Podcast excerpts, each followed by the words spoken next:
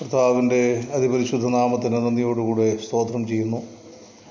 ഒരു ദിവസം കൂടെ നമുക്ക് ഭൂമിയിൽ ഇരുന്നുകൊണ്ട് ദൈവത്തിന്റെ വചനം ധ്യാനിക്കുവാൻ കർത്താവിനെ സ്തുതിക്കുവാൻ ലഭിച്ച അവസരത്തിനായിട്ട് ഞാൻ ദൈവത്തെ സ്തുതിക്കുകയും മഹത്വപ്പെടുത്തുകയും ചെയ്യുന്നു. ശുദ്ധ യോഹന്നാന്റെ സുവിശേഷം ഒന്നാമധ്യായം അതിന്റെ പതിനഞ്ച് മുതലുള്ള ചില വാക്യങ്ങൾ. യോഹന്നാൻ അവനെക്കുറിച്ച് സാക്ഷീകരിച്ചു എന്റെ പിന്നാലെ വരുന്നവൻ എനിക്ക് മുമ്പനായി തീർന്നു. അവൻ എനിക്ക് മുമ്പേ ഉണ്ടായിരുന്നുവെന്ന് ഞാൻ പറഞ്ഞവൻ ഇവൻ തന്നെ എന്ന് വിളിച്ചു പറഞ്ഞു. അവന്റെ നിറവിൽ നിന്ന് നമുക്ക് എല്ലാവർക്കും കൃപമേൽ കൃപ ലഭിച്ചിരിക്കുന്നു. ന്യായപ്രമാണം മോശ മുഖാന്തരം ലഭിച്ചു കൃപയും സത്യവും. യേശു ക്രിസ്തു മുഖാന്തരം വന്നു. ദൈവത്തെ ആരും ഒരു നാളും കണ്ടിട്ടില്ല. പിതാവിന്റെ മടിയിലിരിക്കുന്ന ഏകജാതനായ പുത്രൻ അവനെ വെളിപ്പെടുത്തിയിരിക്കുന്നു. ദൈവത്തിന്റെ ദൈവം അയച്ചിട്ട് ഒരു മനുഷ്യൻ വന്നു. എന്ന പ്രസ്താവനയോടുകൂടിയാണ് സ്നാപക യോഹന്നാനെക്കുറിച്ച് യോഹന്നാന്റെ സുവിശേഷത്തിൽ യേശുക്രിസ്തുവിന്റെ ശിഷ്യന്മാരിൽ ഒരാളായ യോഹന്നാൻ എഴുതിയ സുവിശേഷത്തിൽ സ്നാപക യോഹന്നാനെക്കുറിച്ച് വെളിപ്പെടുത്തിയത്. ആ സ്നാപക യോഹന്നാന്റെ പ്രത്യേകതകളാണ് കഴിഞ്ഞ ദിവസങ്ങളൊക്കെ നമ്മൾ ചിന്തിച്ചുകൊണ്ടിരുന്നത്. ഒരു പുരോഹിത കുടുംബത്തിൽ ജനിച്ചു വളർത്തപ്പെട്ടു എങ്കിലും ദൈവത്തിന്റെ ഹിതത്തിന് പൂർണമായി വിധേയപ്പെട്ടുകൊണ്ട് ദൈവം എന്താണോ അദ്ദേഹത്തോട് പറഞ്ഞത് അത് പൂർണമായും നിറവേറ്റിക്കൊണ്ട് മരുഭൂമിയിലേക്ക് പോകുവാൻ ദൈവം ആവശ്യപ്പെട്ടു. മുപ്പത് വയസ്സ് എന്ന പ്രായ പൂർത്തിയെത്തിയപ്പോൾ ഇസ്രയേലിനെ സംബന്ധിച്ച് പൗരോഹിത്യ ക്രമപ്രകാരം മുപ്പതാമത്തെ വയസ്സിലാണ് ശുശ്രൂഷകൾക്കായി നിയോഗിക്കപ്പെടുന്നത്. ആ മുപ്പതാമത്തെ വയസ്സിൽ അദ്ദേഹം ദൈവത്തിന്റെ നിയോഗമനുസരിച്ച് മരുഭൂമിയിലേക്ക് പോയി. സാധാരണഗതിയിൽ നടക്കുന്ന ഒരു കാര്യമല്ല. സക്കരിയാവിന്റെയും എലിസബത്തിന്റെയും മകനായി ജനിച്ച യോഹന്നാൻ സ്നാപകൻ ഒരു പുരോഹിതനാണ്. പുരോഹിത കുടുംബത്തിൽ ജനിച്ചു വളർന്ന ആളാണ്. തന്റെ പിതാവിനെ പോലെ നാളെ ഇസ്രയേലിന്റെ ഒരു പുരോഹിതനായിട്ടോ മഹാപുരോഹിതനായിട്ടോ ഒക്കെ അറിയപ്പെടുകയും ജനത്തിന്റെ നടുവിൽ വളരെ അംഗീകാരത്തോടുകൂടെ ജീവിക്കേണ്ട ഒരാളാണ്. നമുക്കറിയാം പുരോഹിതന്മാരെക്കുറിച്ച് കർത്താവ് തന്നെ പറഞ്ഞു അവർക്ക് അങ്ങാടിയിൽ വന്ദനവും പിന്നെ പള്ളിയിൽ മുഖ്യ സ്ഥാനവുമാണ് ലഭിക്കുന്നത്. പൊതുസമൂഹത്തിന്റെ നടുവിലും ദേവാലയത്തിനകത്തും പ്രധാനപ്പെട്ട സ്ഥാനം പൊതുസമൂഹത്തിന്റെ നടുവിൽ വന്ദനം. അങ്ങനെ ഇസ്രയേലിന്റെ പുരോഹിതന്മാരെല്ലാം വളരെയധികം ആദരിക്കപ്പെടുകയും ബഹുമാനിക്കുകയും ചെയ്യപ്പെടുന്ന ആളുകളായിരുന്നു. മാത്രമല്ല ദൈവത്തിന്റെ റെപ്രസെന്റേറ്റീവായിട്ട് ദൈവത്തിന്റെ പ്രതിനിധികളായിട്ട് ഇസ്രയേലിലെ ഓരോ വ്യക്തികളും കണ്ടിരുന്നത് ഈ പുരോഹിതന്മാരെയാണ്. അവർക്ക് പ്രവാചകന്മാരും അതുപോലെ തന്നെ മറ്റനേക നേതൃത്വ രംഗങ്ങളൊക്കെ ഉണ്ടെങ്കിലും ദൈവത്തിന്റെ അടുക്കൽ കടന്നു ചെല്ലുന്ന ദൈവവുമായിട്ട് അടുത്ത് ബന്ധമുള്ള ജനത്തിനു വേണ്ടി മധ്യസ്ഥ വഹിക്കുവാൻ സാധ്യതയുള്ളവരായി അവർ കണ്ടിരുന്നത് പുരോഹിതന്മാരെയാണ്. അതുകൊണ്ട് മറ്റാരേക്കാളധികം രാജാക്കന്മാരെക്കാൾ പ്രവാചകന്മാരെക്കാൾ അല്ല അവരുടെ സമൂഹത്തിലുള്ള മറ്റേതൊരു നേതാക്കന്മാരെക്കാൾ പുരോഹിതന്മാർക്ക് ഒരു പ്രമുഖമായ സ്ഥാനം ഇസ്രയേലിന്റെ ചരിത്രത്തിൽ ഉണ്ടായിരുന്നുവെന്ന് നമുക്ക് വചനം പഠിച്ചാൽ മനസ്സിലാവും അപ്പം അങ്ങനെയുള്ള എല്ലാ സ്ഥാനമാനങ്ങളും ലഭിക്കാൻ അർഹതയുണ്ടായിരുന്നൊരു മനുഷ്യൻ. ആ മനോഹരമായ വസ്ത്രങ്ങളൊക്കെ ധരിച്ച് സമൃദ്ധമായ ഭക്ഷണം കഴിച്ച് ദേവാലയത്തിൽ ശുശ്രൂഷ ചെയ്ത് ഇത്ര ഉന്നതമായ പദവി വഹിക്കേണ്ട ഒരു മനുഷ്യനോടാണ് ദൈവം പറഞ്ഞത്. നിന്റെ ശുശ്രൂഷ ദേവാലയത്തിലല്ല നിന്റെ ശുശ്രൂഷ എരുസലേമിന്റെ നടുവിലല്ല നിന്റെ ശുശ്രൂഷ മരുഭൂമിയിലാണ്. പക്ഷേ യഥാർത്ഥത്തിൽ അതെങ്ങനെയാണ് ഒരു മനുഷ്യൻ ഉൾക്കൊള്ളാൻ സാധിക്കുന്നത്? അതാണ് ഞാൻ ഇന്നലെ പറഞ്ഞത്. ഇത് മനുഷ്യന്റെ ജഡ സ്വഭാവമനുസരിച്ച് ജഡ മനുഷ്യന്റെ പ്രകൃതിത്താവുള്ള സ്വഭാവമനുസരിച്ച് നമുക്കൊരിക്കലും താഴേക്ക് പോകുവാൻ ആർക്കും ആഗ്രഹമില്ല. ഇന്നുള്ള നിലയിൽ നിന്ന് അല്പം കൂടെ മുകളിലേക്ക് ഒരു ഉയർച്ചയാണ് ഞാൻ പ്രതീക്ഷിക്കുന്നത്. അപ്പോൾ ഒരിക്കലും എന്റെ സ്വഭാവമനുസരിച്ച് എനിക്ക് താഴ്ചയിലേക്ക് പോകാൻ സാധ്യമല്ല. അപ്പോൾ ജോഹന്നാനും നമ്മളെപ്പോലെ സമസ്വഭാവമുള്ള മനുഷ്യനാണ്. പിന്നെ എന്തുകൊണ്ടാണ് അദ്ദേഹത്തിന് സാധിച്ചത്? ഇന്നലത്തെ എന്റെ പ്രഭാഷണം ശ്രദ്ധിച്ചിട്ടുള്ളവർക്കറിയാം. അമ്മയുടെ ഗർഭപാത്രത്തിൽ വെച്ച് തന്നെ അദ്ദേഹം പരിശുദ്ധാത്മാവ് കൊണ്ട് നിറഞ്ഞു അതുകൊണ്ട് ദൈവത്തിന്റെ നിയോഗം അനുസരിക്കുവാൻ തയ്യാറായി അദ്ദേഹം മരുഭൂമിയിലേക്ക് പോകുവാനിടയായി. ലൂക്കോസിന്റെ സുവിശേഷം നിങ്ങൾ പഠിച്ചാൽ അദ്ദേഹം തന്റെ ശുശ്രൂഷ പരസ്യ ശുശ്രൂഷ ആരംഭിക്കുന്നത് മരുഭൂമിയിലാണ്. കർത്താവായ യേശു ക്രിസ്തുവിന്റെ പരസ്യ ശുശ്രൂഷ ആരംഭിച്ചത് നമുക്കറിയാം എവിടെയാണ്? ഒരു കല്യാണ വീട്ടിലാണ്. കനാവിലെ കല്യാണ വീട്ടിൽ വല വലിയ ജനസമൂഹമുള്ള ഒരു സ്ഥലത്താണ് കർത്താവ് തന്റെ പരസ്യ ശുശ്രൂഷ ആരംഭിച്ചത്. എന്നാൽ യോഹന്നാനോട് ദൈവം പറഞ്ഞത് നീ മരുഭൂമിയിലേക്ക് പോകണം എന്തിനാണ് ഈ മരുഭൂമിയിലേക്ക് പോകുവാൻ ദൈവം ആവശ്യപ്പെട്ടത്? നമുക്കറിയാം അദ്ദേഹത്തെക്കുറിച്ച് അദ്ദേഹം തന്നെ പറയുന്ന ഒരു പ്രസ്താവനയുണ്ട്. ഇരുപത്തിമൂന്നാം വാക്യം യോഹന്നാൻ സുവിശേഷം ഒന്നാം അധ്യായത്തിന്റെ ഇരുപത്തിമൂന്നാം വാക്യം വായിക്കുമ്പോൾ യശയ പ്രവാചകൻ പറഞ്ഞതുപോലെ കർത്താവിന്റെ വഴി നേരെയാക്കുവിൻ എന്ന് മരുഭൂമിയിൽ വിളിച്ചു പറയുന്നവന്റെ ശബ്ദം ഞാനാകുന്നു. അപ്പം കർത്താവിന്റെ വഴി നേരെയാക്കുവാൻ മരുഭൂമിയിൽ വിളിച്ചു പറയുന്നവന്റെ ശബ്ദം.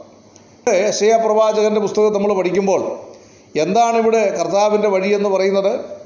യേശുക്രിസ്തു യോഹന്നാൻ സ്നാപകന് ശേഷമാണ് ലോകത്തിൽ ജനിച്ച് ജീവിക്കുവാനിടയായത് യോഹന്നാൻ ഈ പരസ്യ ശുശ്രൂഷയുടെ ചെയ്യുന്ന കാലത്ത് കർത്താവ് ലോകത്തിൽ ഉണ്ട്. പക്ഷേ യേശു ക്രിസ്തുവിനെ അന്ന് ആർക്കും അറിയത്തില്ല. മറിയയുടെയും യോസഫിന്റെയും മകനായി നസ്രത്തിലെ ഒരു സാധാരണ ഭവനത്തിൽ കർത്താവായ യേശു ക്രിസ്തു ജീവിക്കുകയാണ്. വളരെ ചുരുക്കം ചില ആളുകൾക്ക് മാത്രമേ അവർ അറിഞ്ഞ അവരറിഞ്ഞതും യേശുവിനെ കുറിച്ച് എങ്ങനെയാണ്? മറിയയുടെയും യോസഫിന്റെയും മകനെന്നാണ്.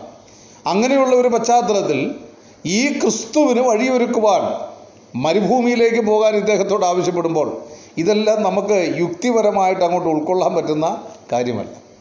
ഇസ്രയേലിലെ കർത്താവായ യേശുക്രിസ്തുവിനെക്കുറിച്ച് വഴിയൊരുക്കുക എന്ന് പറഞ്ഞാൽ ജനഹൃദയങ്ങളിൽ യേശുക്രിസ്തുവിന് സ്ഥാനമുണ്ടാക്കുക എന്നുള്ളതാണ്. അല്ലാതെ വഴിയിൽ പോയി നമ്മൾ മനസ്സിലാക്കുന്നത് പോലെ റോഡ് വെട്ടിത്തെളിക്കുക എന്നുള്ളതല്ല. ഇടുങ്ങിയ മനുഷ്യന്റെ ഹൃദയത്തിൽ അല്ലെങ്കിൽ ക്രിസ്തുവിന് സ്ഥാനമില്ലാത്ത ക്രിസ്തുവിനെ ഉൾക്കൊള്ളുവാൻ പാകമാകാത്ത എല്ലാ തരത്തിലുള്ള അധർമ്മങ്ങളും ചെയ്ത് ജീവിച്ച ഒരുപറ്റം ജനങ്ങളായിരുന്നു അന്ന് ഇസ്രയേൽ ജനം. അബ്രഹാമിന്റെ സന്തതി എന്നറിയപ്പെട്ടെങ്കിലും അവർ ആത്മീകമായും യഥാർത്ഥത്തിൽ എന്താണ്? ഒരു മരുഭൂമിയുടെ അവസ്ഥയാണ്. ഭൗതികമായ മേഖലയിൽ അവരെന്ന് എരിശലേം ദേവാലയമുണ്ട്. ഹെരോദാവാണെന്ന് ലോകത്തിന്റെ ഭരണം നടത്തുന്നത് റോമൻ ഗവൺമെന്റുമായി വളരെ ഉന്നതമായ ബന്ധം അയാൾക്കുണ്ടായിരുന്നു അങ്ങനെ ഇസ്രയേലിനെ സംബന്ധിച്ച് ഭൗതികമായ നിലയിൽ ഒരു നല്ല കാലഘട്ടമാണ്. കാരണം റോമാർ ഗവൺമെന്റ് യഥാർത്ഥത്തിൽ യവന സാമ്രാജ്യത്തിൽ നിന്ന് ഇസ്രയേലിനെ വിടുവിക്കുന്ന ഘട്ടം നമ്മൾ പഠിക്കുമ്പോൾ ആ ജെറുസലേം ദേവാലയത്തിൽ ദേവാലയത്തെ അശുദ്ധമാക്കി അന്ത്യോക്യ സെപ്പിപ്പാനസ് എന്ന് പറയുന്ന യവന സാമ്രാജ്യത്തിന്റെ ഒരു പ്രധാനപ്പെട്ട വ്യക്തി ദേവാലയം അശുദ്ധമാക്കി ഇസ്രയേലിന്റെ സ്ഥിതി വളരെ ദയനീയ അവസ്ഥയിലേക്ക് എത്തപ്പോഴാണ് റോമൻ സാമ്രാജ്യം ലോകത്തിന്റെ ഭരണം പിടിക്കുന്നത്. അങ്ങനെ ലോകത്തിന്റെ ഭരണം പിടിച്ചപ്പോൾ അവർ തീർച്ചയായിട്ടും യഹൂദന് അർഹമായൊരു പ്രാധാന്യം നൽകി. അവരുടെ മതത്തിനും മത നേതാക്കന്മാർക്ക് ഉന്നതമായ പ്രാധാന്യം നൽകി. രാഷ്ട്രീയ നേതൃത്വത്തിൽ നേതൃത്വത്തിലെ സ്വാധീനിക്കുവാൻ കഴിയുന്ന തരത്തിലുള്ള അധികാരം ഇസ്രയേലിലെ പുരോഹിതന്മാർക്കും പ്രവാചകന്മാർക്കും നേതാക്കന്മാർക്കും അന്ന് റോമ ഗവൺമെന്റിന്റെ റോമ ഭരണത്തിലുണ്ടായിരുന്നു. അപ്പം അങ്ങനെ സുഖകരമായി ജീവിക്കുന്ന ഒരു കാലഘട്ടത്തിലും ഈ ജനത്തിന്റെ ആത്മീയ അവസ്ഥ എന്ന് പറയുന്നത് മരുഭൂമിയുടെ അവസ്ഥയാണ്. അത് നമ്മൾ തിരിച്ചറിയുന്നത് നമുക്കറിയാം എരുശലേം ദേവാലയത്തിലേക്ക് ഒരിക്കൽ കർത്താവായ യേശു ക്രിസ്തു കടന്നു വന്നിട്ട് ദേവാലയത്തിൽ വിൽക്കുന്നവരെയും വാങ്ങുന്നവരെയും പുറത്താക്കി. എന്നിട്ട് ചാട്ടവാർ എടുത്ത് എന്തോ ചെയ്തു. അവരെല്ലാം ദേവാലയത്തിൽ നിന്ന് പുറത്തേക്ക്. സാധാരണഗതിയിൽ ഇത് ബൈബിളുമായിട്ട് അടുത്ത ബന്ധമില്ലാത്തവർക്ക് ഇത് ഒരു ഒരു ക്രിസ്തു ചെയ്ത എന്തോ അധാർമിക പ്രവൃത്തി അവർ ചെയ്തതിൽ നിന്ന് അവരെ ഓടിച്ചു കളയുവാൻ വേണ്ടി ചെയ്തു എന്ന് മാത്രമേ തോന്നത്തുള്ളൂ. എന്നാൽ യഥാർത്ഥത്തിൽ എന്താണ് അവിടുത്തെ സംഭവം എന്ന് പഠിക്കണമെങ്കിൽ ഈ വിൽക്കുകയും വാങ്ങുകയും ചെയ്ത് എന്താണ്? നമ്മൾ വായിക്കുന്നത് പിന്നെ പ്രാവുകളെയും ആടുകളെയും കാളക്കിടാങ്ങളെയൊക്കെ ദൈവം യാഗമർപ്പിക്കാൻ ആവശ്യപ്പെട്ടു. ആ യാഗാർപ്പണം ദൈവം ആവശ്യപ്പെട്ടത് ഇന്ന് പല ആളുകളും പറയുന്നത് പോലെ ദൈവം മൃഗബലി ഇഷ്ടപ്പെടുന്നത് കൊണ്ടല്ല. കുറേ പാവപ്പെട്ട മൃഗങ്ങളുടെ ജീവൻ നഷ്ടപ്പെടുത്താൻ വേണ്ടി കണ്ടുപിടിച്ച ഒരു മാർഗമല്ല ഈ യാഗാർപ്പണം എന്ന് പറയുന്നത്. യാഗാർപ്പണം എന്ന് പറയുന്നത് ക്രിസ്തുവിന്റെ ക്രൂശീകരണത്തിന്റെ നിഴലായിട്ട് ദൈവം കണ്ടെത്തിയ ഒരു മാർഗമാണ് അതായത് ഇന്ന് നമ്മളെ സംബന്ധിച്ചിടത്തോളം ഒരു യാഗത്തിന്റെ ആവശ്യമില്ല. ഇന്ന് ഒരു പശുവിനെയോ കാളക്കിടാവിനെയോ യാഗമർപ്പിച്ചിട്ടല്ല നമ്മൾ ക്രിസ്തുവിന്റെ മരണത്തെ കാണുന്നത്. കാരണം ക്രിസ്തുവിന്റെ മരണം ചരിത്രത്തിൽ സംഭവിച്ച ഒരു കാര്യമാണ്. പ്രത്യേകിച്ച് ഈ മാസങ്ങളിലൊക്കെ ക്രൈസ്തവരെല്ലാം വളരെയധികം ധ്യാനിക്കുന്നതും അതുതന്നെയാണല്ലോ ക്രിസ്തു ക്രൂശിൽ മരിച്ചു എന്നുള്ളത് ചരിത്രപരമായ ഒരു വസ്തുതയായി ഇന്ന് നിൽക്കുന്നത് കൊണ്ട് ക്രൈസ്തവരെ സംബന്ധിച്ച് ഇന്ന് അവർ ക്രിസ്തുവിന്റെ മരണത്തെ ഓർക്കുവാൻ കാളയോ ആടിനെയോ ഒന്നും യാഗമർപ്പിക്കുന്ന ക്രമീകരണമില്ല. എന്നാൽ ക്രിസ്തുവിന്റെ മരണത്തിന് മുമ്പ് ലോകത്തിലെ മനുഷ്യവർഗത്തിന്റെ പാപത്തിനു വേണ്ടി ഒരു പ്രായച്ചിത്ത ബലി നടക്കാൻ പോകുന്നു എന്നുള്ളതിന്റെ ഒരു സൂചന നൽകിക്കൊണ്ടാണ് ഈ യാഗാർപ്പണം ദൈവം നടത്തുവാൻ ആവശ്യപ്പെട്ടത്. അതുകൊണ്ടാണ് വെളിപ്പാട് പുസ്തകം നിങ്ങൾ പഠിച്ചാൽ അവിടെ വായിക്കുന്നത് യേശു ക്രിസ്തുവിനെ കുറിച്ച് വായിക്കുന്നത് ലോകസ്ഥാപനം മുതൽ അറുക്കപ്പെട്ട ദൈവത്തിന്റെ കുഞ്ഞാട് എന്ന് പറഞ്ഞാൽ ദൈവം ഈ ലോകം സ്ഥാപിച്ചപ്പോൾ ഏതെന്റെ പൂങ്കാവനത്തിൽ മനുഷ്യൻ പാപം ചെയ്ത് അവന്റെ ദൈവം നൽകിയ ആ വിശുദ്ധിയുടെ വസ്ത്രം അല്ലെങ്കിൽ തേജസ്സിന്റെ വസ്ത്രം അവന് നഷ്ടപ്പെട്ട് തങ്ങൾ നഗ്നരെന്ന് തിരിച്ചറിഞ്ഞപ്പോൾ അവരെന്ത് ചെയ്തു? അത്തിയില കൊണ്ട് വസ്ത്രം ഉണ്ടാക്കാൻ ശ്രമിച്ചു.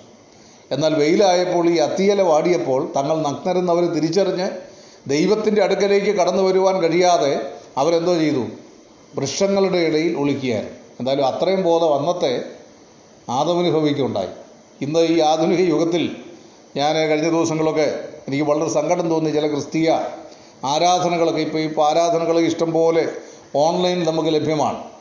അങ്ങനെ നോക്കിയപ്പോൾ അവിടെ വന്നിരുന്ന പല ആളുകളും നാമമാത്ര വസ്ത്രധാരികളായി വരികയാണ്. എന്ന് പറഞ്ഞാൽ എന്തൊരു വിരോധാഭാസമാണ്. ദൈവത്തിന്റെ വിശുദ്ധിയെക്കുറിച്ച് നമ്മൾ വായിക്കുമ്പോൾ ദേവാലയത്തിൽ തിരഞ്ഞെടുത്തിരിക്കുന്ന ആളുകൾ പുരോഹിതന്മാർ പുരുഷന്മാരെയാണ് ദേവാലയത്തിൽ പഴയ നിയമത്തിൽ പുരോഹിതന്മാരായി തിരഞ്ഞെടുത്തത്. ആ പുരോഹിതന്മാർ പോലും ദേവാലയത്തിൽ പ്രവേശിക്കുമ്പോൾ അവരുടെ നഗ്നമായ പാദങ്ങൾ പോലും വെളിപ്പെടാതിരിക്കേണ്ടതിന് കാൽച്ചട്ട ധരിക്കണമെന്നാണ് ദൈവം ആവശ്യപ്പെട്ടത്. ഇപ്പം മനുഷ്യന്റെ നഗ്നത കാണാൻ ഇഷ്ടപ്പെടുന്ന ഒരാളല്ല ആര്? ദൈവം. അതുകൊണ്ട് വിശുദ്ധ വസ്ത്രാലങ്കാരത്തോടുകൂടെ ദൈവത്തെ എന്തോ ചെയ്യണം? നമസ്കരിക്കണം. നമ്മൾ പബ്ലിക്കിന്റെ മുമ്പിൽ നാട്ടുകാരുടെ മുമ്പിൽ എങ്ങനെ നടക്കുന്നു എന്നുള്ളതല്ല ദേവാലയത്തിൽ വരുമ്പോൾ ശരീരം മുഴുവനായി മറയപ്പെട്ട വസ്ത്രം ധരിച്ചുകൊണ്ട് പാദങ്ങൾ പോലും മൂടിയാണ് പുരോഹിതന്മാർ ദേവാലയത്തിൽ വന്നുകൊണ്ടിരുന്നത്. ആ കാലങ്ങളെല്ലാം പോയി ഇന്ന് ക്രൈസ്തവ സമൂഹം ദൈവത്തിന്റെ അടുക്കൽ വന്ന് വിരോധാഭാസം കാണിക്കുമ്പോൾ ഞാൻ ഒരു കാര്യം പറയാം. വെറുതെ കോമാളിത്തരം കാണിക്കാവുന്നേ ഉള്ളൂ. ദൈവത്തിന്റെ സാന്നിധ്യമൊന്നും അവിടെ ഇല്ല. യേശുക്രിസ്തു ഈ ലോകത്തിൽ വന്ന് ഒരിക്കൽ അപമാനം അനുഭവിച്ചവനാണ്. മനുഷ്യവർഗത്തിന്റെ പാപത്തിന് വേണ്ടി ശിക്ഷിക്കപ്പെട്ടവരാണ്. എന്നാൽ ഇന്ന് അദ്ദേഹം ഉയർത്തെഴുന്നേറ്റ് സ്വർഗത്തിൽ പിതാവിന്റെ വലതുഭാഗത്ത് തേജസ്സിന്മേൽ തേജസ് പ്രാപിച്ചു കഴിയുന്ന ഒരു വ്യക്തി എന്ന നിലയിൽ അദ്ദേഹത്തെ ഒരിക്കലും ഇനി അപമാനിക്കപ്പെടാൻ ലോകത്തിലേക്ക് ദൈവം ഇറക്കി വരത്തില്ല. തമ്മിൽ തല്ലും തമ്മിത്തല്ലും കൂട്ടത്തല്ലും അതുപോലെ തന്നെ ഇത്തരം കോമാളിത്ത പരിപാടികളൊക്കെ നടത്തി ക്രിസ്തുവിനെ ആരാധിക്കുന്നു എന്ന് പറയുന്ന ഒരു ക്രൈസ്തവ സമൂഹത്തിന്റെ നടുവിലും ഞാൻ ഉറപ്പായിട്ട് പറയാം കർത്താവായ യേശു ക്രിസ്തു ഉണ്ടാവുകയില്ല. വെറുതെ നിങ്ങൾ സമയം കളയാവുന്നേ ഉള്ളൂ. യേശു ക്രിസ്തുവിന്റെ സാന്നിധ്യമില്ലാത്തടത്ത് ക്രിസ്തുവിനെ നിങ്ങൾ ആരാധിച്ചാൽ നിങ്ങളുടെ സമയം പോകുന്നു എന്നുള്ളതല്ലാതെ യാതൊരു ഗുണവും അതുകൊണ്ട് ഉണ്ടാകാൻ പോകുന്നില്ല. ക്രിസ്തുവിനെ ആരാധിക്കുന്നെങ്കിൽ കർത്താവ് പറഞ്ഞു സത്യ നമസ്കാരികളായിരിക്കണം. ആത്മാവിലും സത്യത്തിലും എന്തോ ചെയ്യണം. ദൈവത്തെ ആരാധിക്കണം. ദൈവത്തിന്റെ പ്രമാണങ്ങൾ അനുസരിക്കണം. കുറഞ്ഞപക്ഷം ദേവാലയത്തിൽ വരുമ്പോഴെങ്കിലും ആ വിശുദ്ധി പാലിക്കാൻ കഴിയാത്ത ക്രൈസ്തവരുടെ ഒരു വല്ലാത്ത അവസ്ഥ എനിക്ക് വളരെ സങ്കടം തോന്നുകയാണ്. ഇതെല്ലാം അന്ത്യകാലത്തിന്റെ ലക്ഷണങ്ങളായിട്ട് ഞാൻ കാണുകയാണ്. മനുഷ്യൻ വാസ്തവത്തിൽ ഇത്രമാത്രം അധപ്പതിച്ചല്ലോ എന്ന് ഞാൻ ഓർക്കുകയാണ്. കഴിഞ്ഞ ദിവസം ഒരു വ്യക്തിയുടെ വിവാഹത്തിന് ഒരു ഒരു ഒരു ഒരു വിവാഹത്തിന് വിളിച്ചപ്പോൾ ഈ ഞാനിങ്ങനെ പബ്ലിക് മീറ്റിങ്ങിന് ഇങ്ങനെ പൊതുവിൽ പോകാത്തില്ല. എന്തായാലും ആ വിവാഹം ഒന്ന് ഓൺലൈൻ കണ്ടപ്പോൾ എനിക്ക് തോന്നി കർത്താവ് ഈ വിവാഹത്തിന് പോകാഞ്ഞത് വളരെ നന്നായിരുന്നു. ഞാൻ ബാക്കിയൊന്നും പൂരിപ്പിക്കുന്നില്ല. എന്റെ പ്രിയപ്പെട്ടവരെ ദൈവം ലോകത്തെ ന്യായം വിധിക്കുന്നതിൽ ഇത്തരം കാര്യങ്ങളിൽ ഇടപെടാതിരിക്കുന്നതിലൊന്നും അതിശയിച്ചിട്ടൊന്നും ഒരു കാര്യവുമില്ല. കാരണം അത്രമാത്രം അധപ്പതിച്ചാണ് ഈ ക്രിസ്തുവിനെ സ്നേഹിക്കുന്നെന്ന് പറയുന്ന ആളുകൾ പോലും ഈ ലോകത്ത് ജീവിക്കുന്നത് അപ്പോൾ ഇസ്രയേലിനെയും നമ്മൾ കുറ്റപ്പെടുത്തുമ്പോൾ എന്റെ പ്രിയപ്പെട്ടവരെ എന്താണ് ഈ വിൽക്കുകയും വാങ്ങുകയും ചെയ്യുക എന്ന് പറഞ്ഞാൽ ദൈവം ഒരു യാഗമൃഗത്തെ യാഗാർപ്പണം നടത്താൻ ആവശ്യപ്പെട്ടപ്പോൾ ഇസ്രയേലിനോട് പറഞ്ഞു നിങ്ങൾ നിങ്ങൾ വീട്ടിൽ വളർത്തുന്ന ഒരു മൃഗത്തെ വേണം എന്തോ ചെയ്യാൻ? യാഗമർപ്പിക്കാൻ. ഡൊമസ്റ്റിക് ആനിമൽസ് വീട്ടിൽ വളർത്തുക. ഒരു മൃഗത്തെ വീട്ടിൽ വളർത്തുക എന്ന് പറഞ്ഞാൽ അതിനെ എങ്ങനെ വളർത്തണം? ലേവിയ പുസ്തകം പഠിച്ചാൽ അറിയാം. ഊനമില്ലാതെ എന്തോ ചെയ്യണം? വളർത്തണം. ഒരു വയസ്സ് വരെ ഒരു ആട്ടിൻകുട്ടിയെയോ ഒരു കാളക്കിടാവിനെയോ ഊനമില്ലാതെ എന്തോ ചെയ്യണം വളർത്തണം എന്ന് പറഞ്ഞാൽ സ്വന്തം മക്കളെ സ്നേഹിക്കുന്നതിനേക്കാൾ ആത്മാർത്ഥമായി ഈ കാളക്കിടാവിനെയോ ആട്ടിൻകുട്ടിയെ നിങ്ങൾ സ്നേഹിക്കണം. അതിനൊരു ചെറിയ പോറൽ പോലും ഉണ്ടാകാൻ പാടില്ല. അതിനെ പ്രത്യേകമായി സംരക്ഷിച്ച് ഒരു പ്രത്യേക കൂട്ടിൽ അതിനെ വളർത്തണം. അങ്ങനെ ഈ കുടുംബത്തിലുള്ള മുഴുവൻ ആളുകളും ഒരുമിച്ച് ശ്രദ്ധിച്ചാണ് ഈ ആട്ടിൻകുട്ടിയെ അല്ലെങ്കിൽ ഈ കാളക്കിടാവിനെ എന്തോ ചെയ്യുന്നത് വളർത്തുന്നത്. ഒരു വർഷമാണ് ഒരു വയസ്സ് വരെ. ആ ഒരു വർഷം ഈ ആട്ടിൻകുട്ടിയെ കാളക്കിടാവിനെയും വളർത്തുമ്പോൾ ആ വീട്ടിലെ ഒരംഗത്തെ പോലെ ആ ആ കാളക്കിടാവിനെ അവർ എന്തോ ചെയ്യും? കണ്ടിരിക്കും. ആ ആട്ടിൻകുട്ടിയെ കണ്ടിരിക്കും. ഒരു വർഷം തികയുമ്പോൾ ഈ വീട്ടിലുള്ളവരുടെ എല്ലാ ഹൃദയത്തിൽ വളരെയധികം എന്തോ ഉണ്ട്? വേദനയുണ്ട്. എന്താണ്? അടുത്ത ദിവസം നാളെയാണ് ഈ കാളക്കിടാവിനെ തങ്ങളുടെ പാപങ്ങളുടെ പ്രാച്യത്തിനും അതായത് ഈ കുടുംബത്തിലുള്ള ആളുകൾ ചെയ്തു കൂട്ടിയ പാപങ്ങളുടെ പ്രാച്യത്വത്തിനായി ഈ കാളക്കിടാവിനെ അല്ല ഈ ആട്ടിൻകുട്ടി എന്തോ ചെയ്യാണ്? ദേവാലയത്തിൽ കൊണ്ടുപോയി യാഗമർപ്പിക്കണം അപ്പോഴൊന്ന് ആലോചിച്ച് നോക്കി അതിനുവേണ്ടി ഒരുക്കി അവർ തന്നെ യാഗ തയ്യാറാക്കി ആ കാളക്കുട്ടിയെയും ആട്ടിൻകുട്ടിയെയും കൊണ്ട് പോകുമ്പോൾ അവരുടെ ഹൃദയം എത്രമാത്രം വേദനിക്കും. അവർ വാസ്തവത്തിൽ അങ്ങനെ പോകുമ്പോൾ തന്നെ അവരൊരു തീരുമാനമെടുക്കും. ഞങ്ങൾ ഇനി ഒരിക്കലും എന്തോ ചെയ്യത്തില്ല. പാവം ചെയ്യത്തില്ല. ഇനി ഈ ആട്ടിൻകുട്ടിയുമായി ദേവാലയത്തിലേക്ക് ചെല്ലുമ്പോൾ പുരോഹിതൻ എന്തോ ചെയ്യും? ഈ ആട്ടിൻകുട്ടിയെ മൊത്തത്തിലൊന്ന് എന്തോ ചെയ്യുക? പരിശോധിക്കുക. ഇതിന്റെ എല്ലാ എല്ലാം ഒന്ന് പരിശോധിച്ചിട്ട് അതിന് ഊനമില്ലെന്ന് അവർക്ക് ബോധ്യപ്പെടണം. എന്ന് പറഞ്ഞാൽ ഒരു വർഷം ഇയാൾ ഇതിനെ വളരെ ഭംഗിയായി വളർത്തി എന്നുള്ളത് ഈ ദേവാലയത്തിലെ പുരോഹിതന്മാർക്ക് ബോധ്യപ്പെടണം. അതിനുശേഷം നടക്കുന്നതാണ് ഏറ്റവും സങ്കടകരമായ കാര്യം. ദേവാലയത്തിൽ നിന്ന് ഒരു കത്തിയെടുത്ത് ഈ മനുഷ്യന്റെ കയ്യിലേക്ക് കൊടുക്കും. എന്തോ ചെയ്യണം? നീ എന്തോ ചെയ്യണം? ആദ്യം നീ നിന്റെ നിന്റെ കൈ അതിന്റെ തലമേൽ വെക്കണം. എന്താ? ഊനമില്ല എന്ന് പുരോഹിതൻ ബോധ്യപ്പെടുത്തിയ ഈ ആട്ടിൻകുട്ട തലയിൽ ഈ മനുഷ്യൻ കൈവെക്കുന്ന എന്തിനാ? ഈ ആട്ടിൻകുട്ടി ഇവിടെ കൊല്ലപ്പെടുന്നത്. ഇത് യാഗപീഠത്തിൽ വെന്ത് കത്താൻ പോകുന്നത്. ഒരു കാരണവശാലും ഇതിന്റെ യാതൊരു നിലയിലുള്ള കുഴപ്പം കൊണ്ടുമല്ല. ഈ ആട്ടിൻകുട്ടിക്ക് യാതൊരു കുറവുമില്ല. പിന്നെ എന്തുകൊണ്ടാണ് ഇപ്പോൾ ഇത് അറക്കപ്പെടാൻ പോകുന്നത്? പിന്നെ എന്തുകൊണ്ടാണ് ഇതിനെ ഇപ്പോൾ കത്തിക്കാൻ പോകുന്നത്? നീ അതിന്റെ തലയിൽ എന്തോ ചെയ്യണം? കൈവെക്കണം. അതായത് നിന്റെ പാപങ്ങളുടെ പ്രാച്ചിത്വം അതായത് നീ ചെയ്തു കൂട്ടിയ പാപങ്ങൾ നിന്റെ കൈകൊണ്ട് ഈ ആട്ടിൻകുട്ടിയുടെ ശിരസിന്മേൽ നീ എന്തോ ചെയ്യുക? വെക്കുക. അങ്ങനെ അവൻ വെച്ചു. അതാണ് രണ്ടാമത്തെ പ്രക്രിയ. മൂന്നാമത്തെ പ്രക്രിയ എന്താ? നിന്റെ കൈകൊണ്ട് തന്നെ നീ എന്തോ ചെയ്യണം? അതിനെ അറുക്കണം. അവൻ തന്നെ അറുക്കണം എത്ര ഹൃദയവേദനയാണെന്ന് ആലോചിച്ച് നോക്കുക. ഈ മൃഗങ്ങളെയൊക്കെ വളർത്താത്ത ഇന്നത്തെ പുതിയ തലമുറയ്ക്കൊന്നും അറിയത്തില്ല ഇതിന്റെ കാര്യങ്ങളൊന്നും. പഴയ ആളുകളോടൊക്കെ ചോദിച്ചാലേ അറിയത്തുള്ളൂ. ഇന്നത്തെ ആളുകൾക്ക് ഇറച്ചി മേടിച്ച് തിന്നാനല്ലാതെ ഇത് ഇത് എന്താ എങ്ങനെയാണ് ഇതൊന്നും അറിയത്തില്ലല്ലോ. അപ്പം അങ്ങനെ ഇതിന്റെ ശിരസിൽ കൈവച്ചു ഇതിനെ അറുത്തു. പിന്നെ അതിനെ അതിന്റെ തോലെല്ലാം ഇവനെന്തോ ചെയ്യണം. ഉരിക്കണം ആരും സഹായിക്കത്തില്ല. എന്നിട്ട് അതിനെ കണ്ടം കണ്ടമായി മുറിച്ച് ഈ യാഗപീഠത്തിന്റെ അടുപ്പിൽ വെക്കുമ്പോൾ ആകെ പുരോഹിതന്റെ ജോലി എന്താണെന്നറിയാമോ? തീ കത്തിക്കുക എന്ന ഒരു ശുശ്രൂഷ മാത്രമേ ഈ യാഗമൃഗം യാഗപീഠത്തിൽ വെന്ത് കൊണ്ടിരിക്കുമ്പോൾ അത് കത്തുമ്പോൾ എന്റെ പ്രിയപ്പെട്ടവരെ ഇവന്റെ മനസ്സിൽ ഈ പാപം ചെയ്ത മനുഷ്യന്റെ മനസ്സിൽ ഈ കുടുംബത്തിന്റെ ഉടമസ്ഥന്റെ മനസ്സിൽ അവനൊരു കുറ്റബോധം ഉണ്ടാകുകയാണ്. അവന്റെ പ്രാച്ചിത്വത്തിന് വേണ്ടിയാണ് ഈ യാഗമൃഗം കൊല്ലപ്പെടുന്നത് എന്നുള്ള ചിന്ത അവനെ ഭരിക്കുകയാണ്. അവനൊരു പുനഃപ്രതിഷ്ഠ കാണും. മാത്രമല്ല വിശ്വാസമുണ്ടായിരുന്ന ആളുകൾ ഈ യാഗാർപ്പണത്തിലൂടെ അവർ മുൻകൂട്ടി കാണാൻ പോകുന്നത് ക്രിസ്തുവിന്റെ കാലുവരി ക്രൂശിലെ മരണമാണ്. എന്നാൽ ഇന്ന് ഒരു ക്രിസ്തീയ വിശ്വാസിയെ സംബന്ധിച്ചിടത്തോളം ആട്ടുകൊറ്റന്മാരുടെയും കാളക്കിടാങ്ങളുടെയും രക്തത്താലല്ല രണ്ടായിരം വർഷങ്ങൾക്ക് മുമ്പ് കാൽവരിയിലെ കൊലക്കളത്തിൽ മാനവജാതിയുടെ പാപത്തിന്റെ പരിഹാരത്തിന് വേണ്ടി ദൈവോത്തരനായ യേശു ക്രിസ്തു എന്ത് ചെയ്തു? ക്രൂശിക്കപ്പെട്ടു. ആ ക്രൂശിന്റെ മഹത്വം മനസ്സിലാക്കണം. എന്റെ പാപത്തിനു വേണ്ടിയാണ് ക്രിസ്തു മരിച്ചതെന്ന് സ്വയം ബോധ്യപ്പെട്ട് ഈ ക്രിസ്തുവിനെ ഹൃദയത്തിൽ രക്ഷിതാവും കർത്താവുമായി സ്വീകരിക്കുമ്പോഴേ ഒരാൾക്കിന്ന് രക്ഷിക്കപ്പെടാൻ സാധിക്കത്തുള്ളൂ. അപ്പോൾ യഹൂദന്മാർ എന്താണ് ചെയ്തത്? ഇങ്ങനെ ദൈവം വെച്ച ക്രമീകരണം ഈ മത നേതാക്കന്മാർ മാറ്റി. എന്നിട്ട് എന്തോ ചെയ്തു? അവർ ദേവാലയത്തിൽ ആടിനെയും കാളയെയും ആട്ടുകൊറ്റന്മാരുടെയും കാളക്കിടാങ്ങളെയും വിൽക്കാൻ തുടങ്ങി. അപ്പോൾ വീട്ടിൽ ഒരു വർഷം കഷ്ടപ്പെട്ട് വളർത്തേണ്ട കാര്യമില്ല. ഇപ്പോൾ യാഗാർപ്പണത്തിന്റെ കൃത്യസമയത്ത് ദേവാലയത്തിലോട്ട് ചെല്ലുക. ദേവാലയത്തിലോട്ട് ചെല്ലുമ്പോൾ എന്തുവാണ്? അവിടെ ഇങ്ങനെ ആടിനെയും കാളയൊക്കെ കെട്ടിരിക്കുകയാണ്. ഇനി നമ്മൾ ഒരു ഒരു വർഷം വളരെ കഷ്ടപ്പെട്ട് വളർത്തി അങ്ങോട്ട് കൊണ്ടുവന്നാലും ഈ പുരോഹിതന്മാർ എന്തോ സംഭവിക്കത്തില്ല. ഇതിന് ഊനമുണ്ടെന്ന് പറയും. കാരണം ഇവർക്ക് കാശ് കിട്ടണമെങ്കിൽ എവിടുന്ന് വാങ്ങിക്കണം? ഇവിടുന്ന് വാങ്ങിക്കണം. അങ്ങനെ ദേവാലയത്തിൽ നിന്ന് ആടിനെയും കാളയും വാങ്ങിച്ച് അവർ പറയുന്ന വില കൊടുത്ത് കാളയും യാഗ ഈ യാഗമത്തെ വാങ്ങിച്ച് യാഗമർപ്പിക്കുന്ന ഒരു കച്ചവടം എന്തോ ചെയ്തു. അതായത് ദൈവം ഉദ്ദേശിച്ച ഈ പദ്ധതിയെ ഈ മത നേതാക്കന്മാർ എന്തുവാക്കി? വിൽപ്പന ചരക്കാക്കി. അങ്ങനെ വിൽപ്പന ചർച്ചാക്കി ദേവാലയത്തിലേക്ക് ചെന്നിട്ടാണ് യേശു ക്രിസ്തു പറഞ്ഞത് എന്റെ പിതാവിന്റെ ആലയം പ്രാർത്ഥനാലയം എന്ന് വിളിക്കപ്പെടും. നിങ്ങളതിനെ എന്തോ ചെയ്തു? കള്ളന്മാരുടെ ഗുഹയാക്കി. ഇന്ന് ഞാൻ ഈ പ്രഭാഷണം നടത്തുമ്പോൾ എന്റെ ഹൃദയത്തിൽ വരുന്ന വലിയൊരു വേദന എന്റെ പ്രിയപ്പെട്ടവരെ ഇത് തന്നെയല്ല ഇന്നത്തെ ക്രൈസ്തവ സമൂഹവും ചെയ്തുകൊണ്ടിരിക്കുന്നത്. യഹൂദമതത്തെ കുറ്റപ്പെടുത്താൻ നമുക്കെന്താണ് അവകാശം? ദൈവം വെച്ച ഈ ഈ പ്രധാനപ്പെട്ട ഒരു ശുശ്രൂഷയെ യഹൂദ മതത്തിലെ പുരോഹിതന്മാരും അന്നത്തെ മതനേതാക്കന്മാരും അവരുടെ മതത്തിന്റെ ആശയങ്ങൾ പെറ്റുപെരുക്കാൻ വേണ്ടി പണമുണ്ടാക്കാൻ വേണ്ടി ആ യാഗാർപ്പണത്തെ മാറ്റിയതുപോലെ രണ്ടായിരം വർഷങ്ങൾക്ക് മുമ്പ് കാൽവരിയിലെ ക്രൂശിൽ മനുഷ്യവർഗത്തിന് വേണ്ടി പാപത്തിന് വേണ്ടി യാഗമേമായി തീർന്ന ദൈവകുഞ്ഞാടിന്റെ ഈ വലിയ പ്രവർത്തനത്തിലൂടെ മനു മാനവജാതിക്കൊരുക്കിയ രക്ഷാമാർഗത്തിന്റെ ഈ വിതരണക്കാരായി നിയോഗിച്ച ആളുകളും ഇന്ന് എന്തുവാണ്? ഏ? ഇതൊരു വിൽപ്പന ചരക്കാക്കി മാറ്റുകയാണ്. കർത്താവായ യേശു ക്രിസ്തു സമ്പന്നനായിരുന്നിട്ടും അവന്റെ ദാരിദ്ര്യത്താൽ നിങ്ങൾ സമ്പന്നരാകേണ്ടതിന് നിങ്ങൾ നിമിത്തം ദരിദ്രരായി തീർന്ന വേദവസ് അതായത് യേശു ക്രിസ്തു പ്രപഞ്ചത്തിന്റെ മുഴുവൻ സൃഷ്ടിതാവായിരുന്നിട്ടും അവൻ ഈ ലോകത്തിൽ വന്ന് എന്തുവായി തീർന്നു?